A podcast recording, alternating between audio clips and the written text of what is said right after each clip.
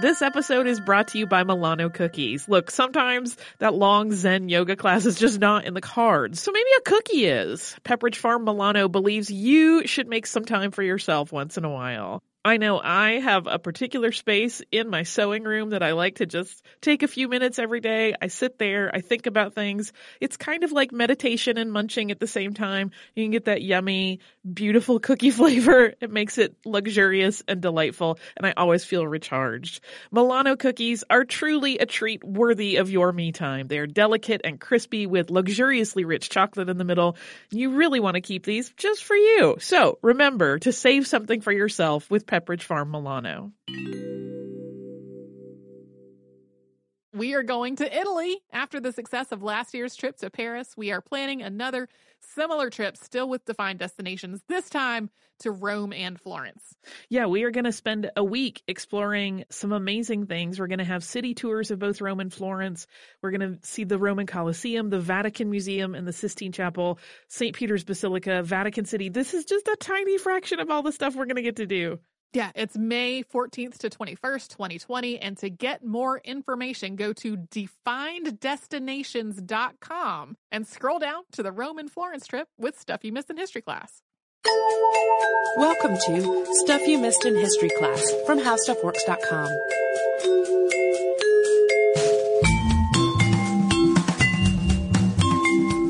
Hello and welcome to the podcast. I'm Tracy B. Wilson. And I'm Holly Fry.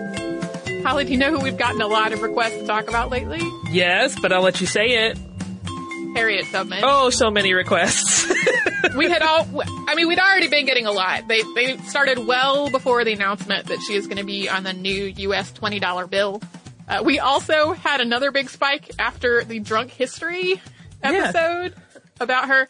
Uh, if you don't mind, lots of bleeped squ- swear words. Uh, that is quite funny. Indeed. Uh, I... I watched it three or four times while working on this episode.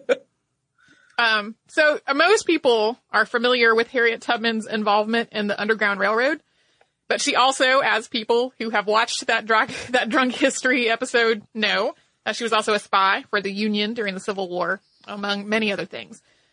At the same time, uh, maybe more than anyone else I can think of in American history, she has this near mythical reputation that makes her kind of a tricky person to talk about. Yeah, everybody like, has some tidbits of information, and some of that is accurate, and some of it mm, is not. Yeah, there's a lot about her life and about slavery and the Underground Railroad in general that people know, with no in serious air quotes, but is really, uh, like, it's really taken for granted, but a, a lot of it is on somewhere on a spectrum between that can't be substantiated and that definitely did not happen. And a lot of this is because for a long time, children's books really dominated the work written about Harriet Tubman. We've talked about that phenomenon before, how a lot of important figures, especially in Black history, are the subjects of children's books and not serious academic scholarship as much, which is frustrating. Uh, even the books for adults for a long time crit- uncritically repeated details from these nineteenth century accounts of her life that were definitely embe- embellished and really serious scholarly examination to try to get a more accurate picture of Harriet Tubman's life and work has been a lot harder to come by and overall a lot more recent than the things that sort of set the standards of how we think about Harriet Tubman. So because there's so much to talk about, uh, and because so much of it requires some level setting, to be honest, we are going to talk about Harriet Tubman's life and work in two parts. And today's podcast is about her work liberating enslaved people, many of them her family members, via the Underground Railroad. And then in our next episode, we will talk about her Civil War work and her life as a spy and what came after that. Because there are so many misperceptions about the Underground Railroad and the institution of slavery in the United States, we're going to get into some of that context before we talk about the details of Harriet Tubman's life. The use of unpaid, unfree labor began long before the United States became an independent nation. It was a big part of the economy and the labor force almost from the moment Europeans started trying to establish permanent colonies in North America. And we know enslavement existed in North America before European arrival, and there's an increasing body of historical research on enslavement of Native Americans by colonists as well, but all of that is outside the scope of today's episode.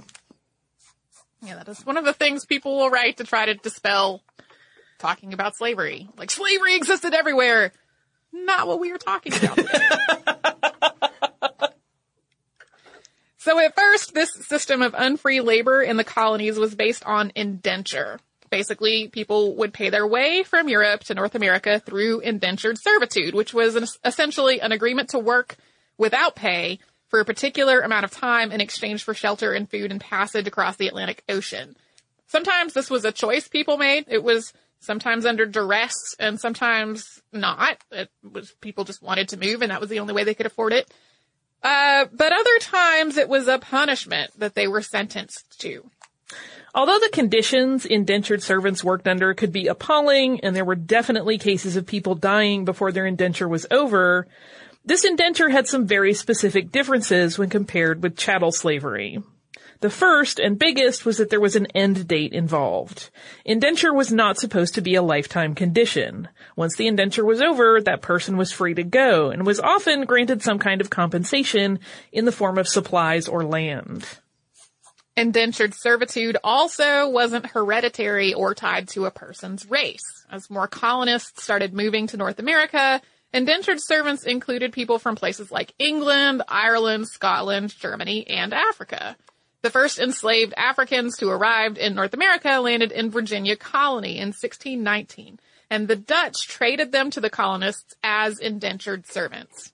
However, a number of social, economic, and industrial factors led to the dominant system of unfree labor in the colonies gradually shifting from indentured servitude to chattel slavery. These factors included uprisings and rebellions on the part of indentured workers, the expense involved in contracting new indentured servants as the old indentures expired, and the ease with which white indentured servants could blend in with the rest of white society after escaping from an indenture. There were religious elements as well. In some cases, it was socially acceptable to hold a non-Protestant person in bondage, but if that person converted, that was no longer the case. Beginning in the mid sixteen hundreds, colonies started to pass slave codes, which de- uh, defined exactly what it meant to be a slave. Many of these laws were written in terms of race, so where, whether they described slaves in general or enslaved people of African descent specifically, these codes meant that in a lot of places it became illegal for an enslaved person to own property and weapons, to congregate, to get married, to travel, and to learn to read or write. Chattel slavery became codified as something that was lifelong. It was hereditary based on whether a person's mother was enslaved, and it was tied to African descent. When the Declaration of Independence was issued in seventeen seventy-six, slavery was legal in all thirteen colonies. When the U S Constitution was signed, it didn't include the word slavery, but it did include references to the institution, uh, including Article four, Section two, Clause three, which specified that a person held in service or labor in one state would not be discharged from that service or labor if they escaped to another state. Then in seventeen ninety-three, to jump ahead just a little bit, Eli Whitney invented the cotton gin. Cotton was already being grown, in the South especially, and farming cotton was hugely labor-intensive. With the invention of the cotton gin, it was still labor-intensive, but it was a lot more lucrative because the process of removing the seeds from the harvested cotton became dramatically faster and easier. Consequence, consequently, the prevalence of slavery in the American South increased immediately and dramatically in response to how much easier it became to make a lot of money growing cotton. At the same time in the North, slavery was on the wane, mostly because, although plenty of Northern people and businesses were profiting from slavery, there wasn't a huge industry that was dependent on slave labor like cotton farming or large-scale agriculture that was actually being worked there. Also present in the North was an increasingly active movement for abolition. And while there were certainly abolitionists in the South as well, the institution of slavery was so entrenched in the South that the movement was all but invisible there. All of this history together means that by the time Harriet Tubman was born, a couple of decades into the nineteenth century, many northern states had either abolished slavery or had passed laws that were meant to gradually end the practice within their own borders. The idea that slavery should be abolished nationwide was at that point still largely viewed as radical, even among people who were advocating for its abolition within individual states. In southern states, on the other hand, slavery was flourishing, and other industries that were la- related to selling and managing and capturing escaped slaves were thr- thriving in the South as well.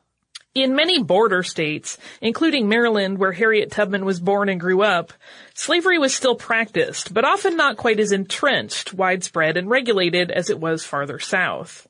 For the sake of comparison, uh, in the middle of the nineteenth century, enslaved people made up about thirteen percent of Maryland's population, compared to fifty-seven percent of South Carolina, fifty-five percent of Mississippi, forty-seven percent of Louisiana, and forty-four percent of Georgia.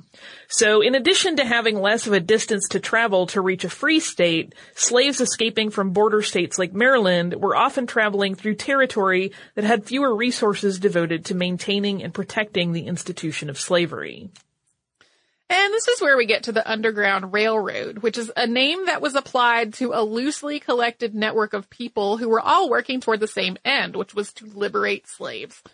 The Underground Railroad didn't have a formal organization or an established leadership structure, and it liberated people mainly from the border states, not from the deep South as a lot of people may imagine. And while our focus is really on Maryland today, a lot of the Underground Railroad's work was really through territory that was closer to the Mississippi River. It wasn't enough for the Underground Railroad to guide people to a free state, though. In seventeen ninety-three, Congress had passed a Fugitive Slave Act, which was basically an enforcement clause for Article four, Section two of the Constitution, setting out how escaped slaves could be captured and returned to the South.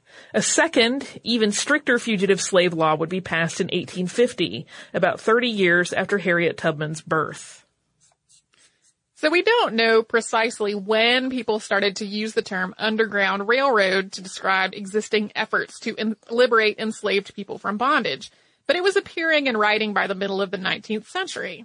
So we're going to talk about Harriet Tubman's early life and how she became part of the Underground Railroad after a brief break for a word from a sponsor. Hey listeners, I wanted to tell you about a new podcast from iHeartRadio called The Women, hosted by Rose Reed. It is a fascinating and deep dive interview show where Rose talks to changemakers and disruptors, and she finds out what really drives them. So she will ask each of them, what was your first stand and how do you navigate success and failure? And really, what's the cost of fighting for others? These interviews are really personal and they're candid and sometimes they're a little bit crass, but they are always really enlightening. You can listen to these firebrands and take away lessons that will help you navigate your own life and forge your own path. The debut season includes women like Valerie Plame, the former C I A agent who is now running for Congress, and whistleblower and pediatrician Doctor Mona Hanna-Attisha, who exposed the Flint water crisis and became the center of a swirling, swirling amount of problems, uh, and the legendary Buffy Sainte-Marie, sixties songwriter and activist. Uh, I have personal interest in this show because I adore Rose and I executive produce it, and I think you're really going to enjoy the way that she gets into these conversations that feel like two friends talking, and they are an absolute delight. So subscribe to The Women on the iHeartRadio app, on Apple Podcasts, or wherever you get your podcasts. Hey guys, it's Bobby Bones. I host The Bobby Bones Show, and I'm pretty much always sleepy because I wake up at three o'clock in the morning. A couple hours later, I get all my friends together, and we get into a room, and we do a radio show. We share our lives, we tell our stories, we try to find as much good in the world as we possibly can, and we look through the news of the day that you'll care about. Also, your favorite country artists are always stopping by to hang out and share their lives and music too. So wake up with a bunch of my friends on ninety-eight point seven W M Z Q in Washington, D C, or wherever the road takes you on the iHeartRadio app. So now we will get to Harriet Tubman's life specifically, and unfortunately we don't have a lot of detail about the earlier parts of it. While she was enslaved, it was illegal for her to learn to read or write. And if she did learn after she liberated herself, the historical record doesn't reflect that. A lot of people think she probably did not learn. Instead, she dictated her life to people who were literate. And one of these people was Sarah Hopkins Bradford, whose biographies of Tubman were definitely filtered through her own lens. And in some case, in some cases were specifically written for the purpose of helping Tubman to raise money to support herself and other people. So they were books written to sell.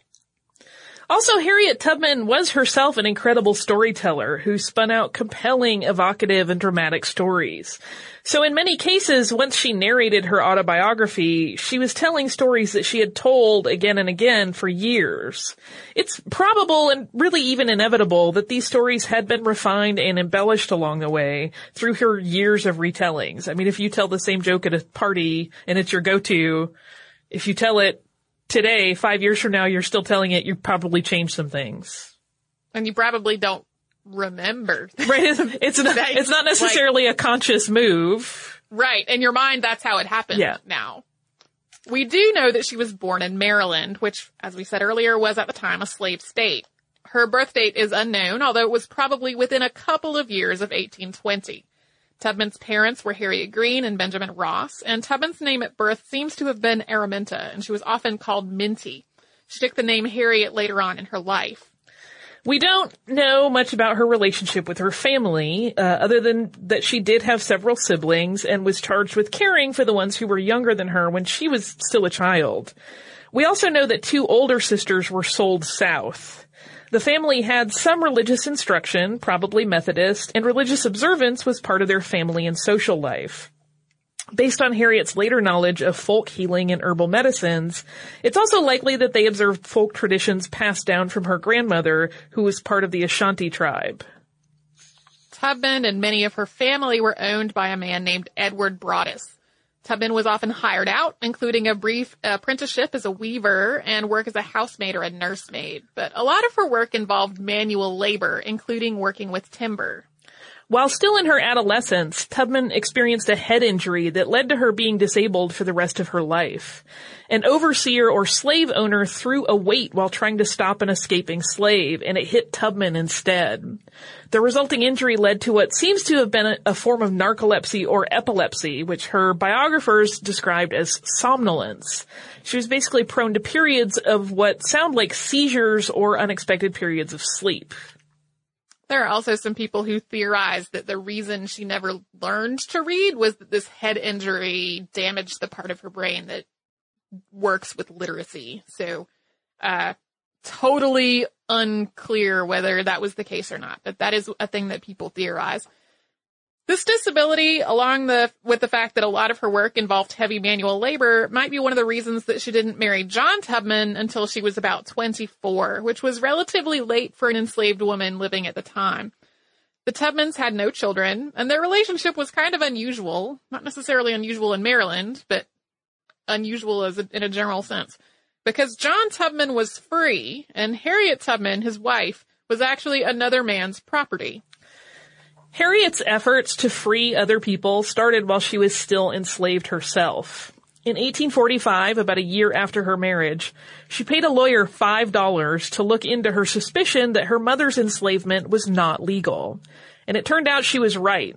According to the will of her prior owner, Tubman's mother should have been freed when she reached the age of forty-five. She had already been enslaved for another eleven years when Tubman confirmed those suspicions.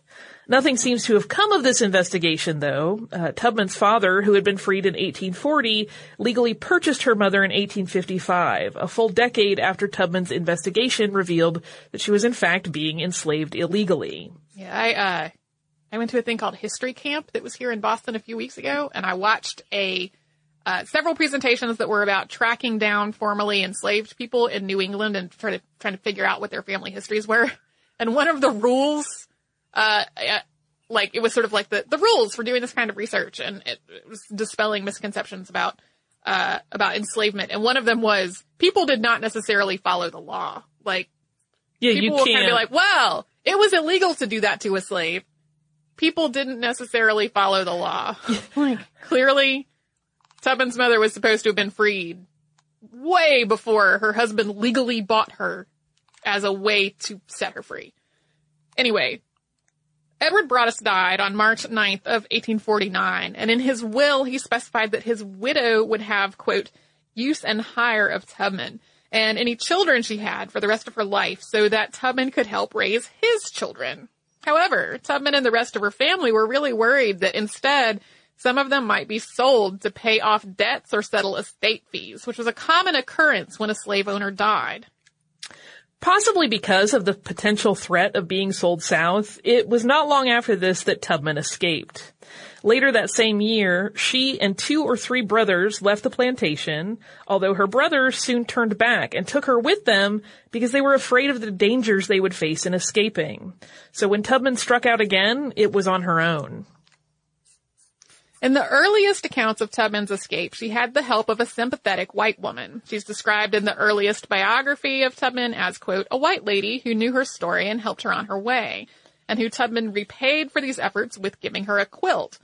However, later biographers added in one of the first fantastic embellishments that has become tied to sort of everyone's collective memory of Harriet Tubman, that she had a vision that she needed to follow the North Star.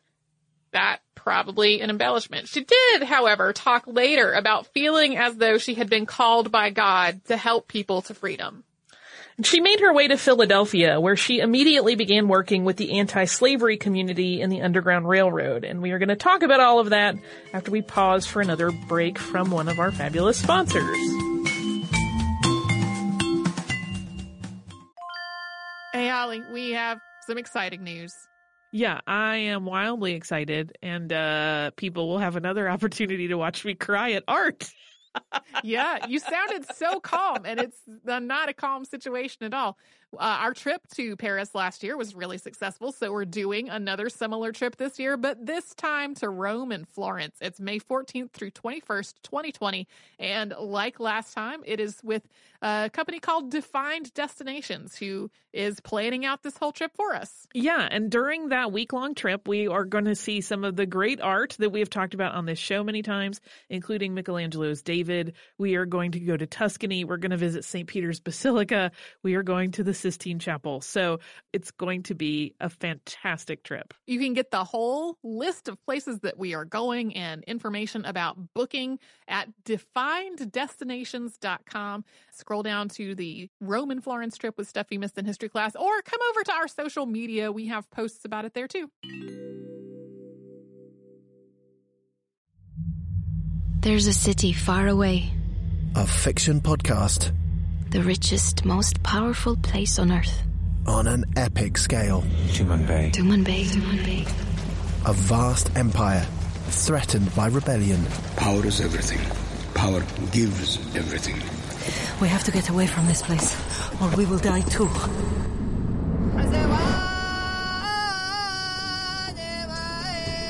The truth makes us strong.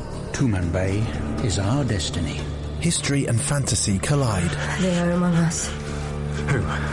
First a few, and now many. From creators John Scott Dryden and Mike Walker. The only thing I ask of you is total and complete loyalty. Now on the iHeart Podcast Network, Tuman Bay. Be sharp and die for Tuman Bay! Listen to all episodes of Tuman Bay Seasons one and two now for free on the iHeartRadio app, Apple Podcasts, or wherever you get your podcasts. Tuman Bay.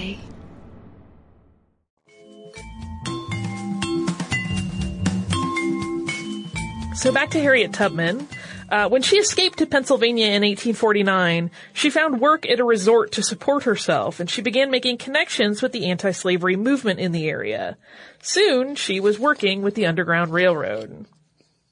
By the time Harriet Tubman became involved in the Underground Railroad, the idea that the entire nation should abolish slavery, which, as we mentioned at the top of the show, had been considered radical just thirty, thirty years before, was starting to gain some traction.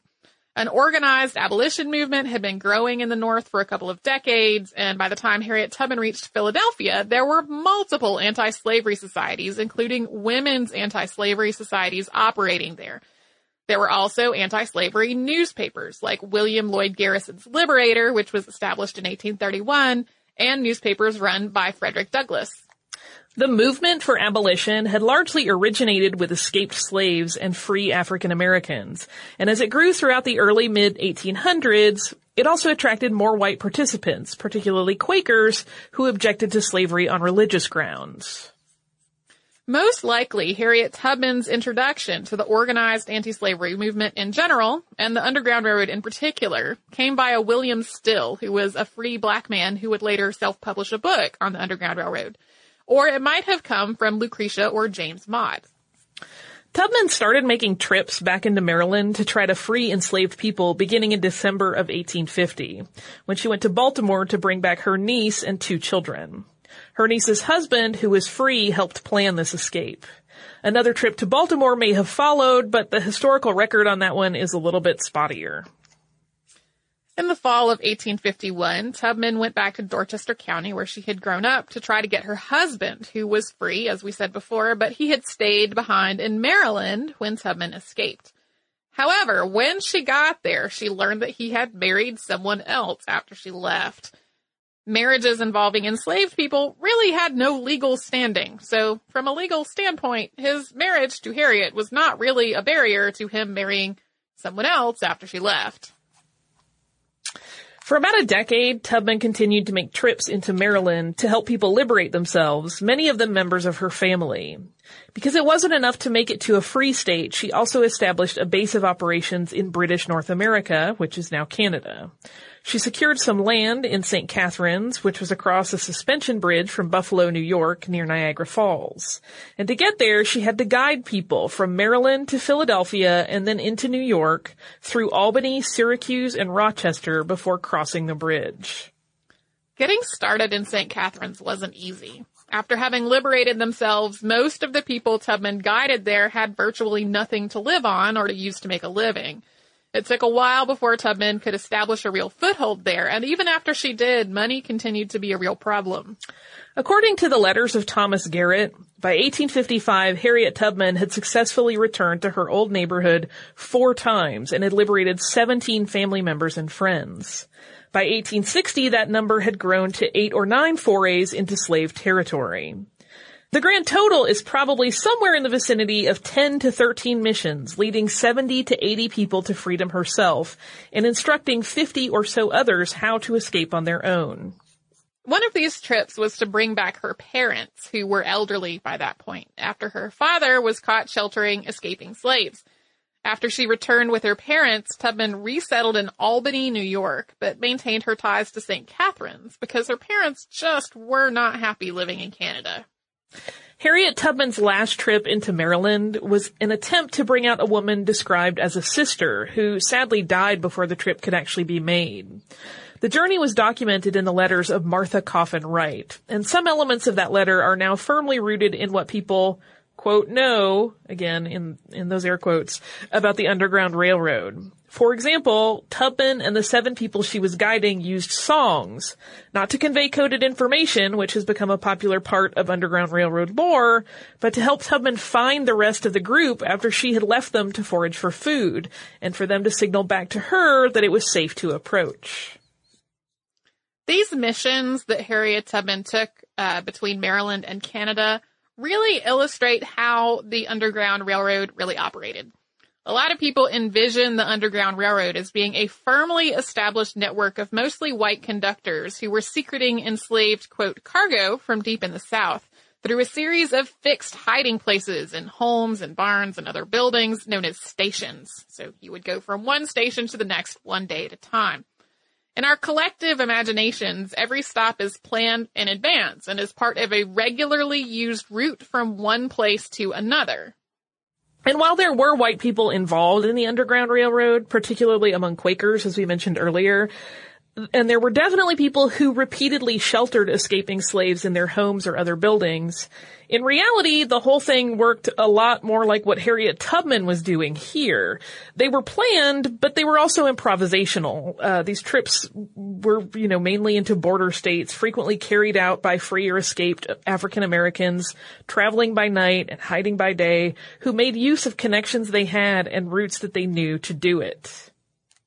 Contrary to popular mythology, Harriet Tubman did not invent the Underground Railroad, and the number of people that she guided to freedom before the Civil War was much lower than the three hundred that is often cited. However, none of this should take away from what she was doing.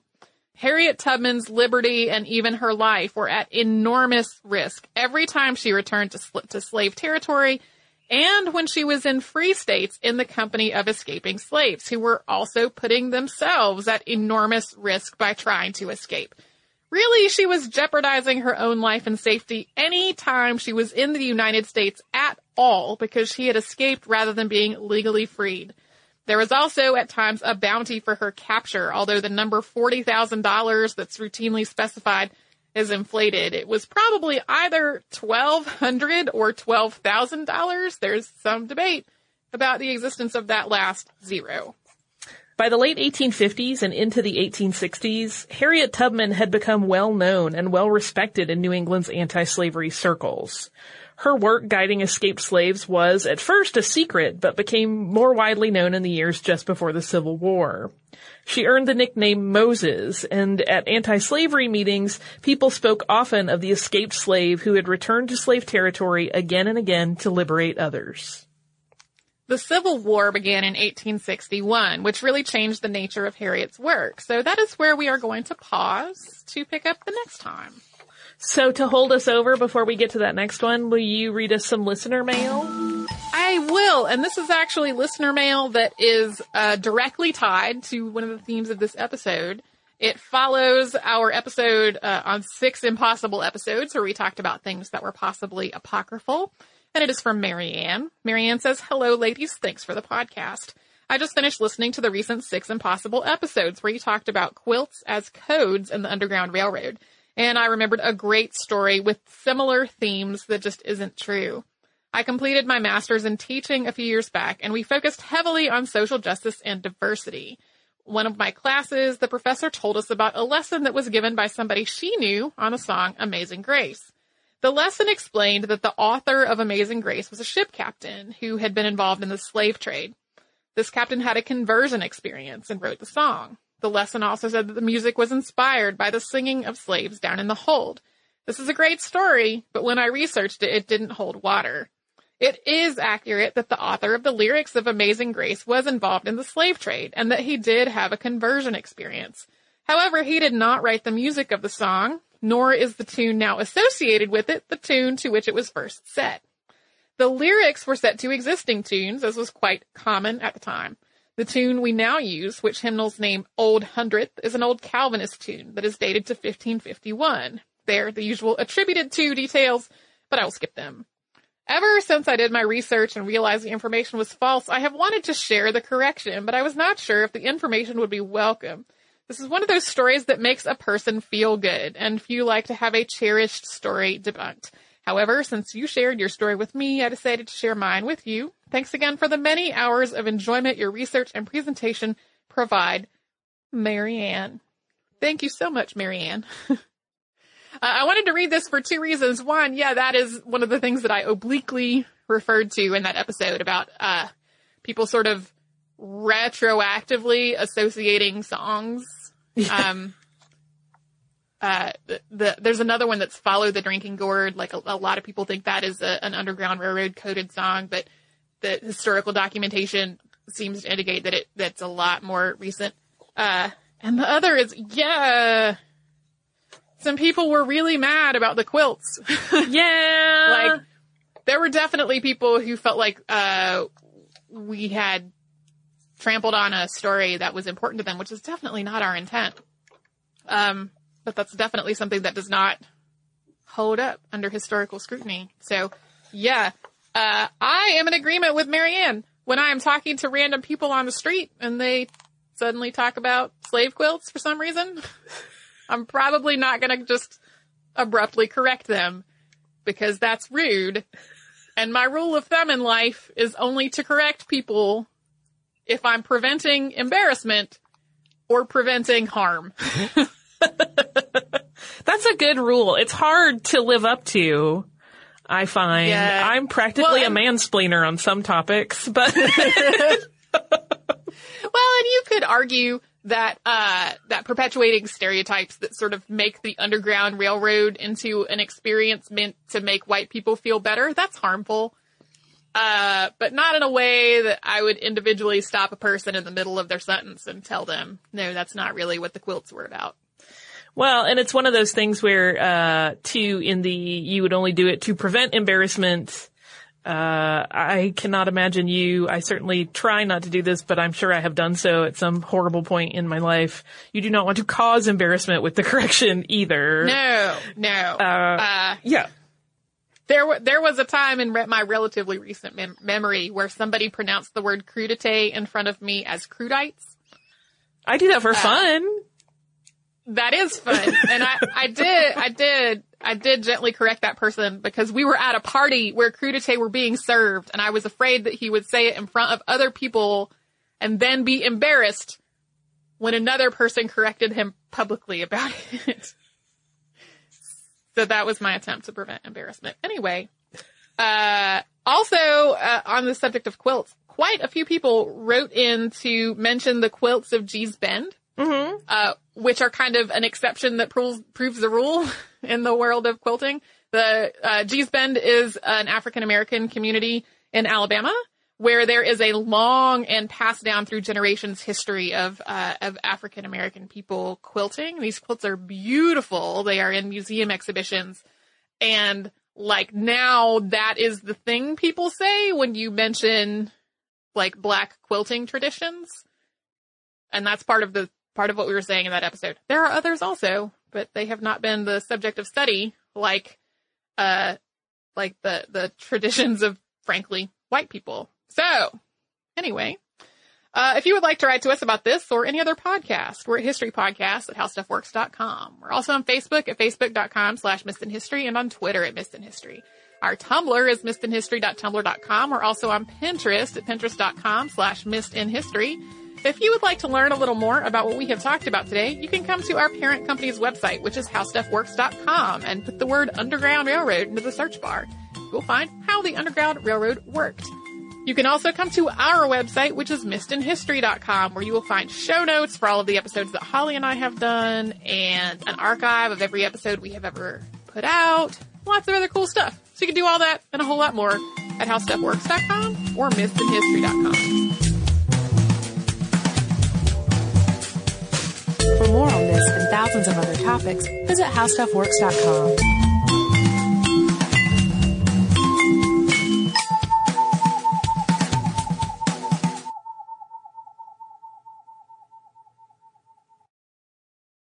Find a new way forward when suddenly you have to, ready or not. Maybe you're relocating or having your first baby or leaving a relationship, just starting or just starting over. On The Road to Somewhere, we talk about all of it, getting really honest. And we definitely laugh our way through it. That's the beauty of this journey. I'm Lisa Oz. And I'm Jill Herzig. Join us as we navigate our own big life changes on our podcast, The Road to Somewhere. Listen to The Road to Somewhere on the iHeartRadio app, on Apple Podcasts, or wherever you get your podcasts. We are going to Italy. After the success of last year's trip to Paris, we are planning another similar trip, still with Defined Destinations, this time to Rome and Florence. Yeah, we are going to spend a week exploring some amazing things. We're going to have city tours of both Rome and Florence. We're going to see the Roman Colosseum, the Vatican Museum, and the Sistine Chapel, Saint Peter's Basilica, Vatican City. This is just a tiny fraction of all the stuff we're going to get to do. Yeah, it's May fourteenth to twenty-first, twenty twenty. And to get more information, go to defined destinations dot com and scroll down to the Rome and Florence trip with Stuff You Missed in History Class.